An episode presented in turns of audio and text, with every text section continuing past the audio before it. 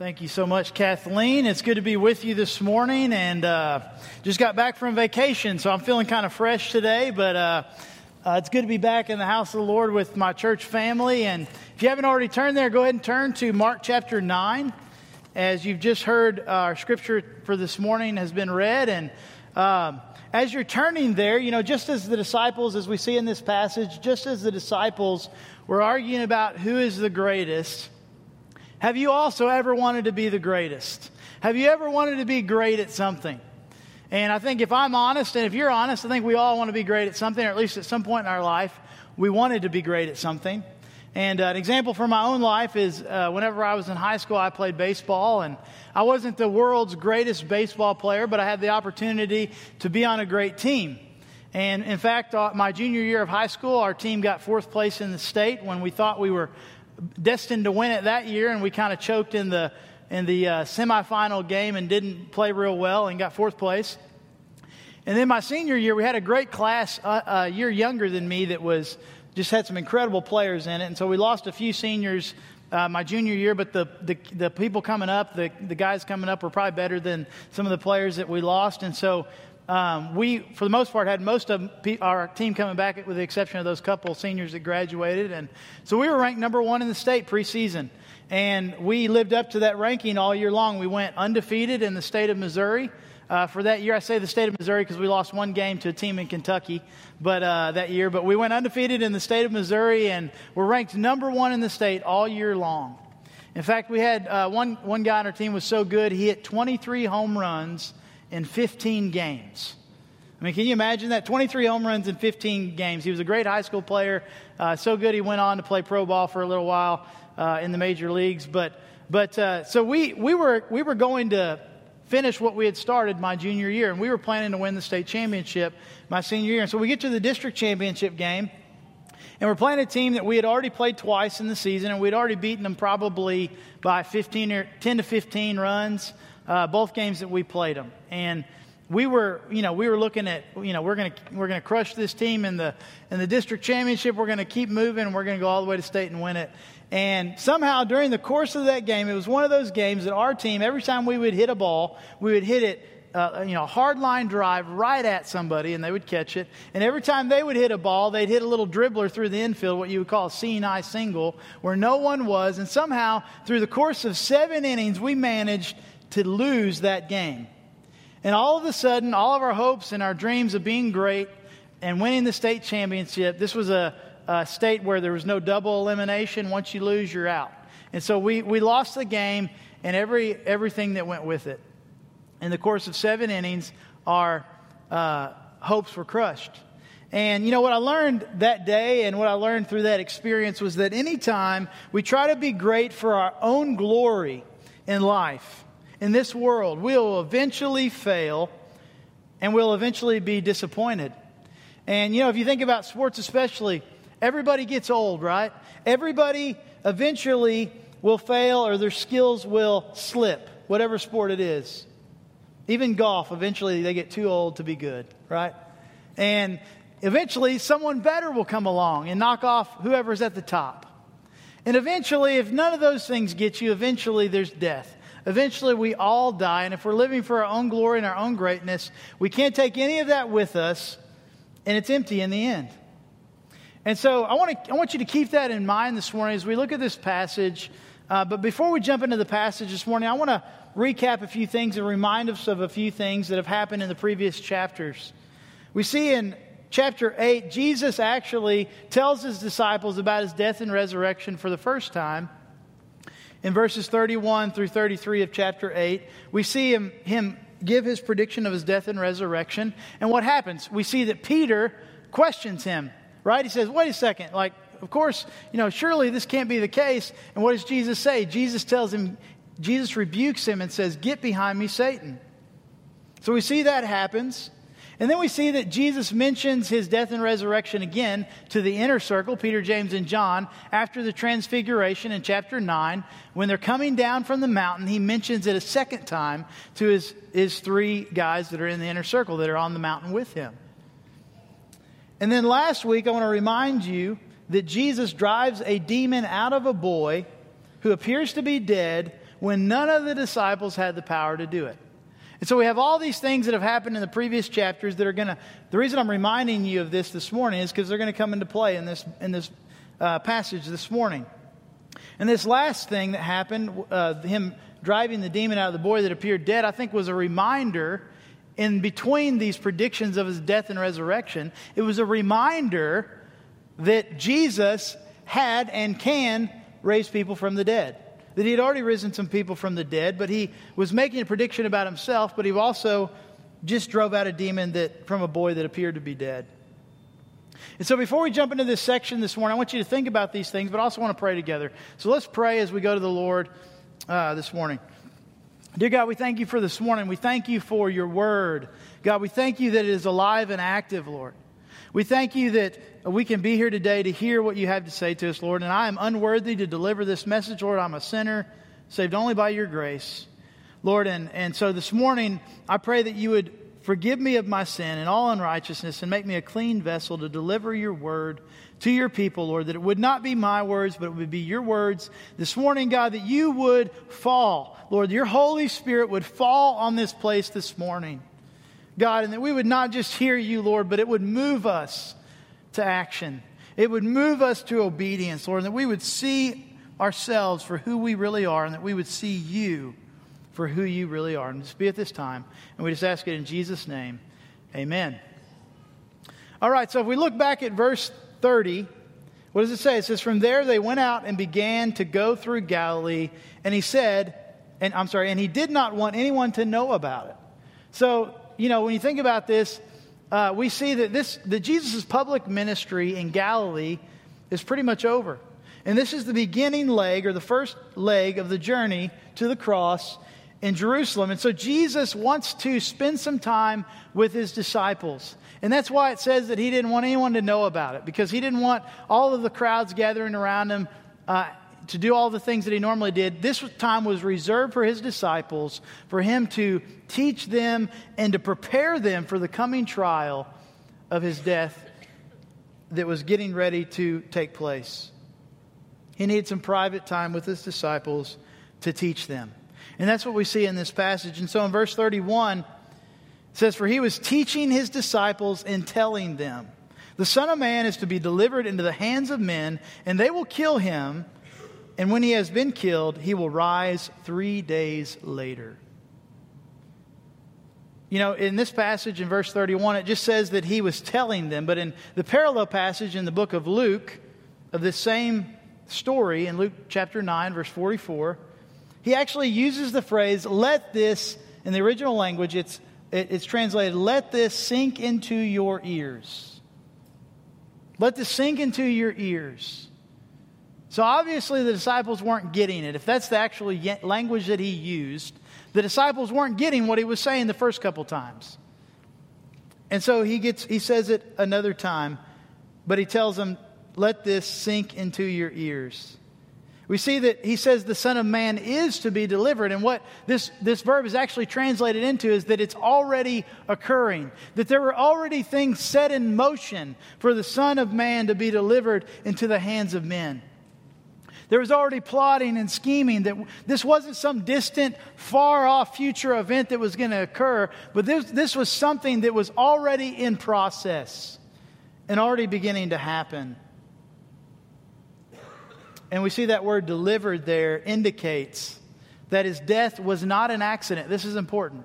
It wasn't an accident, it wasn't a murder, but it was the result of God's divine plan that Jesus willingly gave himself up, was going to give himself up in this passage.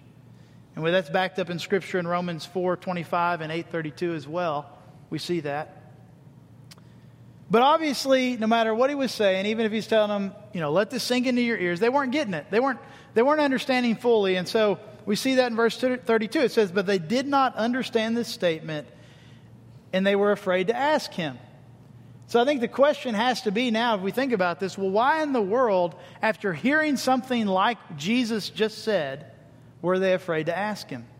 Why in the world were they afraid to ask him about his death and being killed and rising from the dead?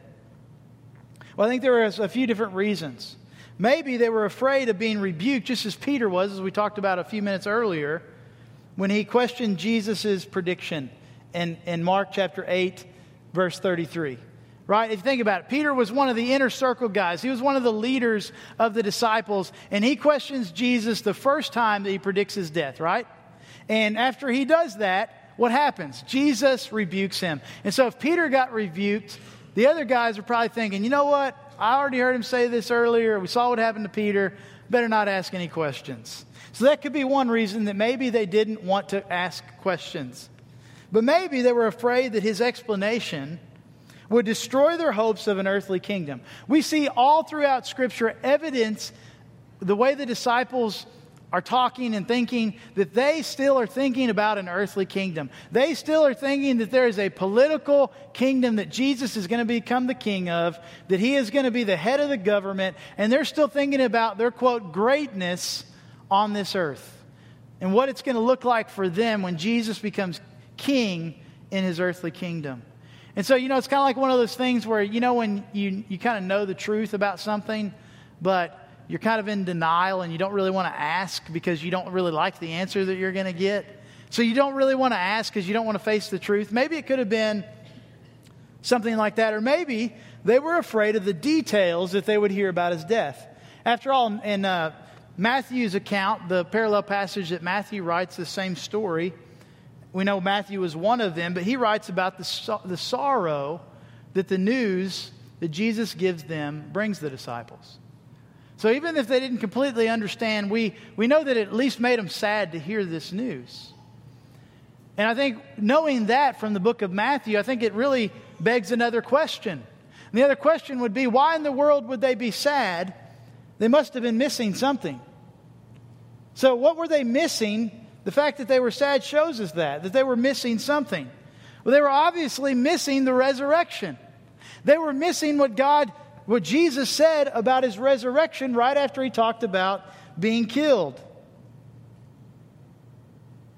When Christ spoke of his death, he always spoke of his resurrection, which should have taken away grief from the disciples. But even in these circumstances, he gives them hope, and they're still missing it. Isn't that awesome that God, even in the most difficult circumstances, always gives us hope? But so many times, just as the disciples did, so many times we miss the hope that God gives us because we're focused on the wrong things. Jesus is a God of hope. So, as we transition to the second part of the passage, look at what it says in verse 33 and 34. Says, They came to Capernaum, and when he was in the house, he began to question them. What were you discussing on the way? But they kept silent, for on the way they had discussed with one another which of them was the greatest. Now, these verbs in this original text are not like he asked them one time and they remained silent one time. The original text is really a verb that is saying that he is continually asking them. He's saying, Hey guys, what were you talking about? They remain silent. Come on, guys, tell me, what were you talking about? They remain silent. He was continually asking them, and they were continually remaining silent because they were ashamed of what they were talking about. Even after what Jesus just said about his death and resurrection, these disciples immediately began to talk about themselves again. Can you imagine? I mean, does that remind you of anybody? I mean, if I'm being honest, that reminds me of myself. It should remind you of yourself because we're all selfish, right? Compared to Jesus, especially, we always think about ourselves. That's part of our sinful human nature. And that's what they were doing. After what he had just said, they were thinking again about who was the greatest among them. So I think you got to ask the question well, other than what I already shared, why in the world would they be thinking about who was the greatest right after Jesus said this? Why were they asking about who was the greatest? I think there's several reasons. This kind of brings back into our background information that we talked about earlier. Uh, we know in Matthew chapter 16 that Jesus introduces the idea of the kingdom and who would have the keys to it. So we've already talked about they're thinking more about an earthly kingdom, not a spiritual kingdom, right? And so we have uh, him saying this right after Peter's confession in Matthew chapter 18 that Jesus is the Christ, the Son of the living God, and, and, and then he mentions to Peter first that he would have the keys to the kingdom. But we see throughout Scripture that even though he mentions this first to Peter, the keys to the kingdom were not just for Peter, they were for all believers. And it wasn't an earthly kingdom, it was a spiritual kingdom. And he's talking about this keys to the spiritual kingdom of salvation through faith in Jesus Christ. Because the statement that was made was, You are the Christ, the Son of the living God. So we see that they're thinking about having the keys to the kingdom. This earthly kingdom that they think in their minds is what Jesus is referring to. So maybe that's one of the reasons they were talking about who is the greatest right after Jesus made this prediction of his death and resurrection. But I think also the recent transfiguration comes into play. Because think about it Jesus picked three guys, Peter, James, and John, to go up the mountain with him to see this amazing thing that took place in the transfiguration. And he left the other disciples behind. Now, can you imagine what these other disciples might have felt like to be left behind?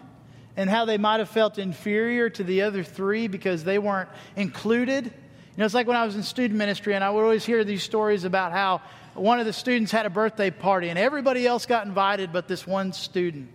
And that student got their feelings hurt, and it was a big ordeal and, and really uh, severed friendships and relationships. And, and I imagine it to be very similar in this situation that these guys were invited to go, but the other ones were left behind. So, as much as these disciples might have felt inferior to the three that got to go with Jesus up the mountain, at the same time, the three that were picked to go, could you imagine probably feeling pretty important? You know, that, hey, man, I got picked by Jesus to go up on the mountain, and not only did I see something incredible, but Jesus, you know, said to keep it quiet, not to tell anybody. So it's kind of our little secret. You know, we're really in good with Jesus here. So can you imagine what kind of tension this could have caused within the disciples? That, maybe that was one of the reasons they were talking about who is the greatest. But we also see that in the previous passage that we studied last week, that Pastor Dan taught on last week, is that Jesus drives a demon out of a boy that appeared dead when none of the other disciples had the power to do so. And you think about that, it probably made them question their ability a little bit, their power, their authority that Jesus had given them, because after all, they were used to having the power, we see in other passages, to drive out demons and to heal the sick, and all of a sudden, they can't do it. And maybe that causes them to question their greatness. Maybe they were just competing for who was going to take over. This is probably the most harsh one. But maybe they were just competing for who was going to take over after Jesus died. Who's going to be the new leader? How selfish is that? But as I said earlier, I think we can for sure say that one of the reasons that they were talking about who was the greatest right after this prediction, because they were selfish, sinful human beings just like us. Don't hear an amen on that one, do I? They were selfish, sinful human beings just like us. It's hard to, to, to say sometimes, but it's the truth. While Jesus was thinking about making the greatest sacrifice anyone has ever made for another, these men were thinking about who was the greatest among them. You know, this dispute shows us several things. It, it really shows us how near the kingdom of God was. They, they could sense, even if they didn't understand everything, they could sense that the kingdom was near, that things, things were about to change. But it also shows how unready they are to be qualified to be admitted into the kingdom. And this is more reason for Jesus to teach them, and more reason for us today to also be teachable and willing to hear the word of God and, and be changed by it. And to understand that we too are selfish sinners, just as the disciples. But once again, they were missing something. Because of what they were talking about, it shows that they were missing something in what Jesus was saying. And once again, they were missing the resurrection.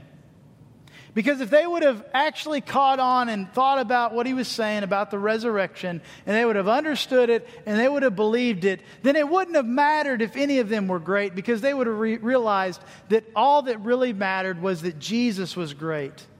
And he was about to show it through the resurrection. And so Jesus has to sit down and give them a teaching principle and a teaching example. And look at what he says in verse 35. Sitting down, he called the twelve and said to them, If anyone wants to be first, he shall be last of all and a servant of all. He gives them the teaching principle. The teaching principle is that you must be last and you must be a servant of all. You notice that Jesus did not content, condemn their ambition. He didn't say, hey, you shouldn't want to be great. But he redefines their ambition in terms of the kingdom of God. He flips it around and says that greatness is linked to service, not control or power.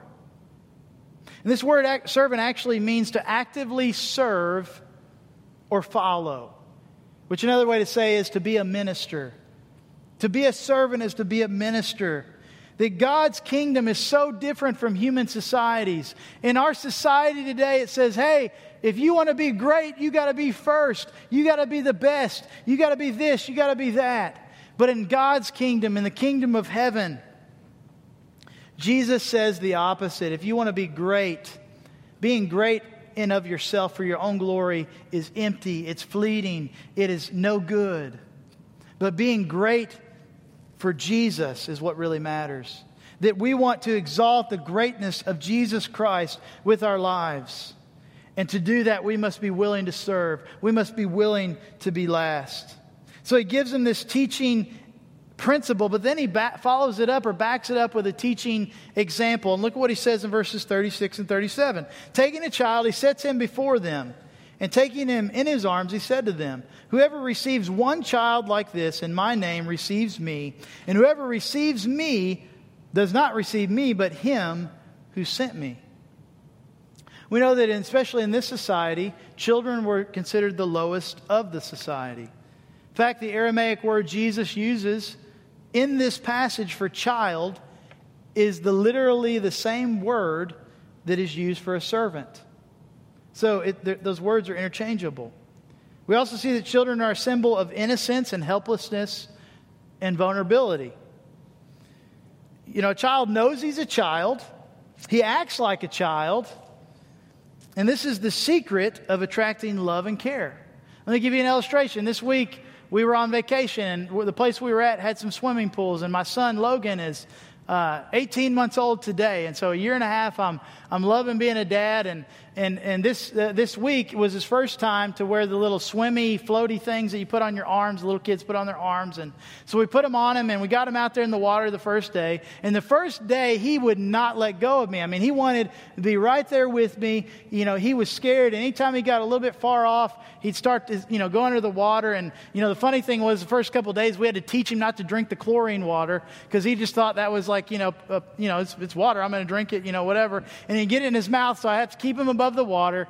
And, you know, so the first couple days I was, you know, being the dad that's there to protect him and take care, make sure he didn't get in the water. Well, by the end of the week, he had gotten so good with these little floaties and kicking and staying above the water and knowing to close his mouth when he got close to the water that he started to push me away. Like he wanted to do it alone and he would start crying anytime I was trying to hang on to him. And I got to admit, I mean, I love serving my little boy. I love taking care of him and protecting him and holding him and knowing that he was relying on me and holding on to me tight. And, you know, I was a little uh, disappointed at the end of the week when he didn't want my help anymore. You know, and I think the same thing is true a lot of times with being a servant is that when we serve others, when we're there to protect others, when we're there to, to love on others and to take care of others, there's joy in that. And so not only is, is you know, service about the, the secret to service uh, is being last and being a servant, but there's actually joy in it. And that's another secret is that the joy of the Christian life is actually found in serving, not being first. And that rang true in my life this week as I was taking care of my little boy, but I think it's also a picture of God's love for us. That God wants us to rely on Him. God is pleased when we cling to Him and we don't let go of him and, and because he knows that when we begin to let go of him that we're going to drown. We're going to be destroyed. And he wants us to, to trust him. And just as he served us he wants us to serve others because he knows there's joy in it even the little children. We also see the children represents uh, or the child represents a helpless person especially a humble believer a disciple is to receive so not only would we receive unbelievers and to serve unbelievers, but we're also to, re- to receive and serve each other, fellow believers. And we see that to accept the outcast and the oppressed is a way of accepting both Jesus and God. So, greatness in the kingdom consists not of position, but of ministry. And the disciples needed to learn this lesson before Jesus died on the cross and rose from the dead because it was going to be the foundational principle of their ministry as disciples after his death to serve others and to be willing to be last, even to the point of death, as Jesus was about to model. Because the disciples continued to miss the predicted resurrection, they also missed the fact that he is actually, Jesus Christ is actually the one who is the greatest. Amen? Jesus is about to model this principle by going to the cross and dying a horrible death to show that he is the greatest, that he is the ultimate servant, servant, and he is going to put himself last for you and for me and for the disciples and for all the sinners of the world. He didn't just say it, but he showed it. And so this morning, as we get ready to close, I want to read some scripture over you this morning about the greatness of Jesus Christ in Scripture. Sometimes we just need to hear the Word of God that speaks for itself and to hear how great Jesus Christ truly is. We see in John chapter 1 the deity of Jesus. It says, In the beginning was the Word, and the Word was with God, and the Word was God. He was in the beginning with God. All things came into being through him, and apart from him, nothing came into being that has come into being. In him was life, and the life was the light of men. The light shines in the darkness, and the darkness did not comprehend it. In verse 14, the, the Word became flesh and dwelt among us, and we saw his glory. Glory as the only begotten Son from the Father, full of grace and truth. And so we first see that Jesus Christ is the greatest because he is God. He has existed from the beginning of time. We see Christ's example in Philippians chapter 2 that being found in the appearances of man, he humbled himself by becoming obedient to the point of death, even death on a cross. For this reason also God exalted him and bestowed upon him the name which is above every name, so that at the name of Jesus every tongue, every knee will bow, and those who are in heaven and on earth and under the earth, and that every tongue will confess that Jesus Christ is Lord to the glory of God the Father.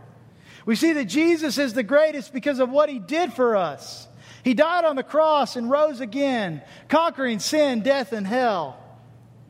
We see the preeminence of Christ in Colossians chapter 1, that he is the image of the invisible God, the firstborn of all creation. For by him all things were created, both in heaven and on earth, visible and invisible, whether thrones or dominions or rulers or authorities.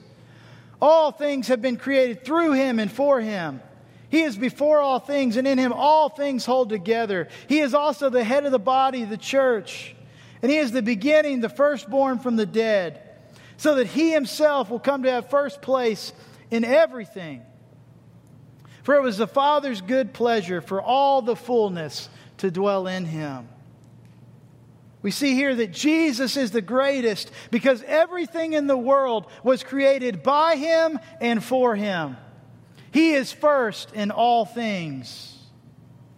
Then we see the supremacy of God in Hebrews chapter 1. God, after He spoke long ago to the fathers and the prophets in many portions and in many ways in these last days, He has spoken to us in His Son whom he appointed the heir of all things, through whom he made the world. He is the radiance of his glory and the exact representation of his nature, and upholds all things by the word of his power. When he made purifications of sins, he sat down at the right hand of the majesty on high, having become much better than the angels, as he has inherited a more excellent name than they. Jesus is the greatest but because he is supreme over all things.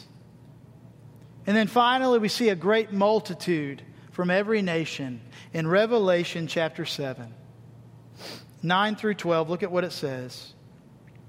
After these things I looked, and behold, a great multitude, which no one could count, from every nation and all tribes and peoples and tongues, standing before the throne and before the Lamb. Clothed in white robes and palm branches were in their hands. And they cried out with a loud voice, saying, Salvation to our God who sits on the throne and to the Lamb. And all the angels were standing around the throne and around the elders and the four living creatures. And they fell on their faces before the throne and worshiped God, saying, Amen. Blessing and honor and glory and wisdom and thanksgiving and power and might be to our God forever and ever. Amen. Jesus will be worshiped eternally as King of Kings and Lord of Lords because he is the greatest. Amen. And we see that all throughout Scripture. And so this morning, the question becomes Are you in your own life trying to be the greatest? But what the world says it requires to be great. In whatever area or field or talent or ability that is, are you living your life to make sure that your life shows the world that Jesus Christ is the greatest? How are you living your life this morning? You know, the question really is do we really believe that Jesus is the greatest? Do we really believe that He is the greatest in our church? Do we really believe that He is great enough to bring us whoever God has for us to be our next lead pastor? But do we also believe that He is great enough that in the meantime, He can do whatever He wants without a next lead pastor? Do we really believe that? Or are we just waiting for a man to save us? When we already have the King of Kings and the Lord of Lords, who is the greatest, that can do anything. And I am convinced, as much as it is, as good as it is to have a leader and to have a lead pastor, I think what God is after even more is a group of body of believers, a group of people that are completely sold out to Him, that completely believe in His greatness so much that they're willing to follow Jesus Christ wherever He takes us, that they're willing to do anything. They're willing to be obedient and serve and do whatever God has called them to do right now without a leader, without a lead pastor. He is more concerned about that in the heart of the people of the church than who's going to lead this church. Because when we have a group of people that are going and doing now, regardless of whether we have a leader or not, they're not willing to sit and wait and see, but are willing to go and do, that's when God is going to do something great through us in this church. But not only that, in our own lives, do we really believe in our own individual lives that He is truly great? Because if we do, then we should be coming before Him in our private life, in our corporate worship time. We should be coming before Him with everything that we have and seeking His face because He is the greatest and He can take care of anything that we have going on in our lives. So the invitation this morning is very clear. If you have never made Jesus Christ your Lord and Savior, then you can make Him the greatest in your life this morning. There's going to be people down here at the front. There's going to be people in the back that would love to pray with you, that would love to show you and talk to you about how to become a believer in Christ, to know Jesus Christ as your Lord and Savior. Those of you over here that may be on this other side that say, you know what, I've, I've received Christ, I know Christ, and I just need to be reminded of his greatness this morning. And I need to remember that he can take care of everything. He can take care of anything that I have going on in my life. And maybe this morning you just need to come to the altar and seek his face again and say, Lord, here I am. You're, you're great. I want to just tell you how great you are once again. And because of your greatness, I want to give you everything in my life. Whatever it is in my life, I want to give it to you. Will you join me this morning in seeking God's face for our church, We got plenty to play, pray about in our church. We got plenty to pray about in our personal lives. And if we really believe that Jesus is the greatest, then there's no reason we don't seek Him in our private lives. In the pew where you are this morning, come to the altar if God leads you to do that. Whatever it is, I encourage you this morning to be obedient because when we believe He truly is the greatest, it changes everything about our life. We live for His greatness instead of our own. And as I said earlier, when we live for ourselves, when we live for our own greatness and our own glory, it's empty, it's fleeting, it never lasts. But when we live for the greatness of Jesus Christ, God can use us to do anything that He wants to do. So this morning, as we go into a time of invitation, you just be obedient to the Lord in whatever He says to you. Let's pray together.